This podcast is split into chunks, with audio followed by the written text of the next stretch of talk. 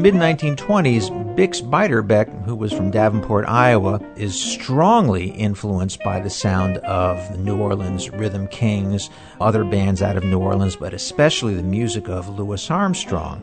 Beiderbecke makes some wonderful recordings in 1926, 27, and 28, and he is using the same kind of rhythmic approach that you hear from Louis Armstrong, but he brings other things to the table. Beiderbecke was a child of a German family, and the kind of music that he listened to growing up was classical music, and he's also very strongly influenced by the music of the Impressionist composers. So he injects that into his music. But again, Beiderbecke comes out of the Louis Armstrong mold and approach to playing the trumpet.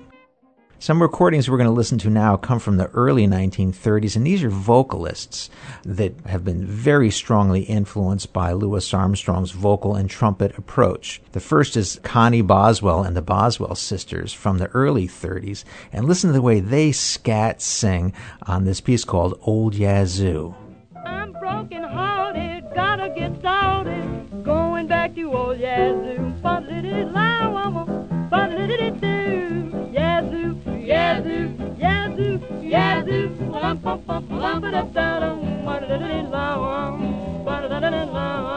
Yazoo, yazoo, yazoo, yazoo, bum bum bum bum ba da da da, ba da da da yazoo, ba da da yazoo.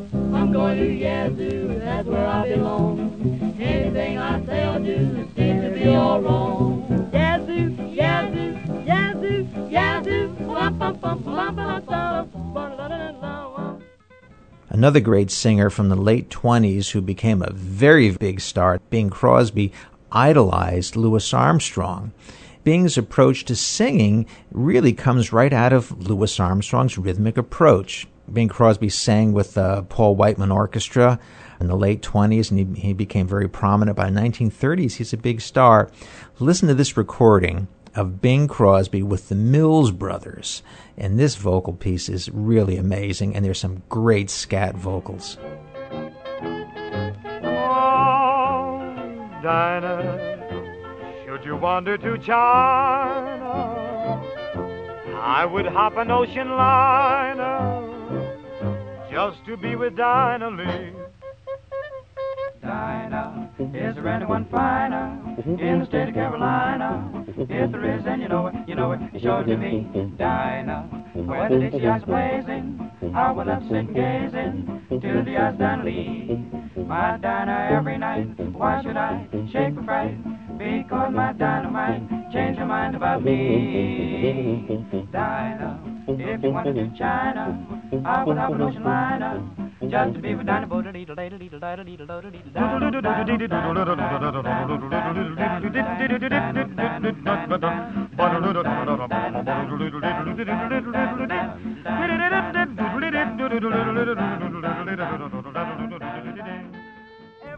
Louis Armstrong is credited with being the first singer to use scat syllables. And what that really means is that he's using his voice like an instrument. So he's singing melodies that don't have lyrics. He's just using uh, nonsense syllables like dooba dooba dooba dooba dooba dooba. There's a melody there, but there's no words in New Orleans at the turn of the century, that was a very common musical practice. But Louis takes that to a great art, and he makes some great scat vocals in the mid 20s. In the early 30s, a lot of singers pick up on this, including Bing Crosby, the Mills Brothers, and the Boswell sisters.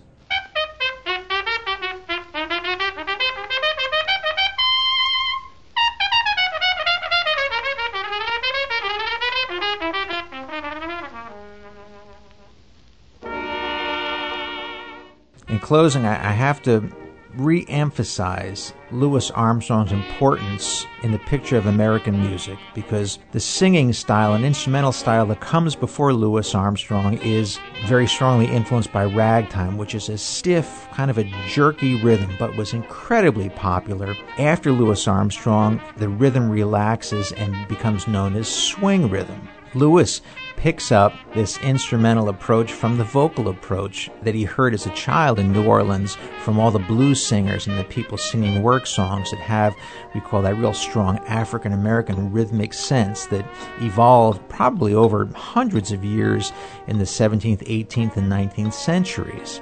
And this rhythmic approach of the blues singers and the people singing work songs and spirituals is really the essence of American swing. And Louis Armstrong is the one who puts it together in a popular and instrumental style that all jazz singers and instrumentalists after Louis Armstrong have the indelible imprint of Louis Armstrong's swing concept. Of course, in the 1930s, as that style sweeps the nation, that era between 1935 and 45 is known as the swing era, but it really goes back to Louis Armstrong and in some part also to Jelly Roll Morton and all those great singers who sang the blues and those work songs in the 19th century.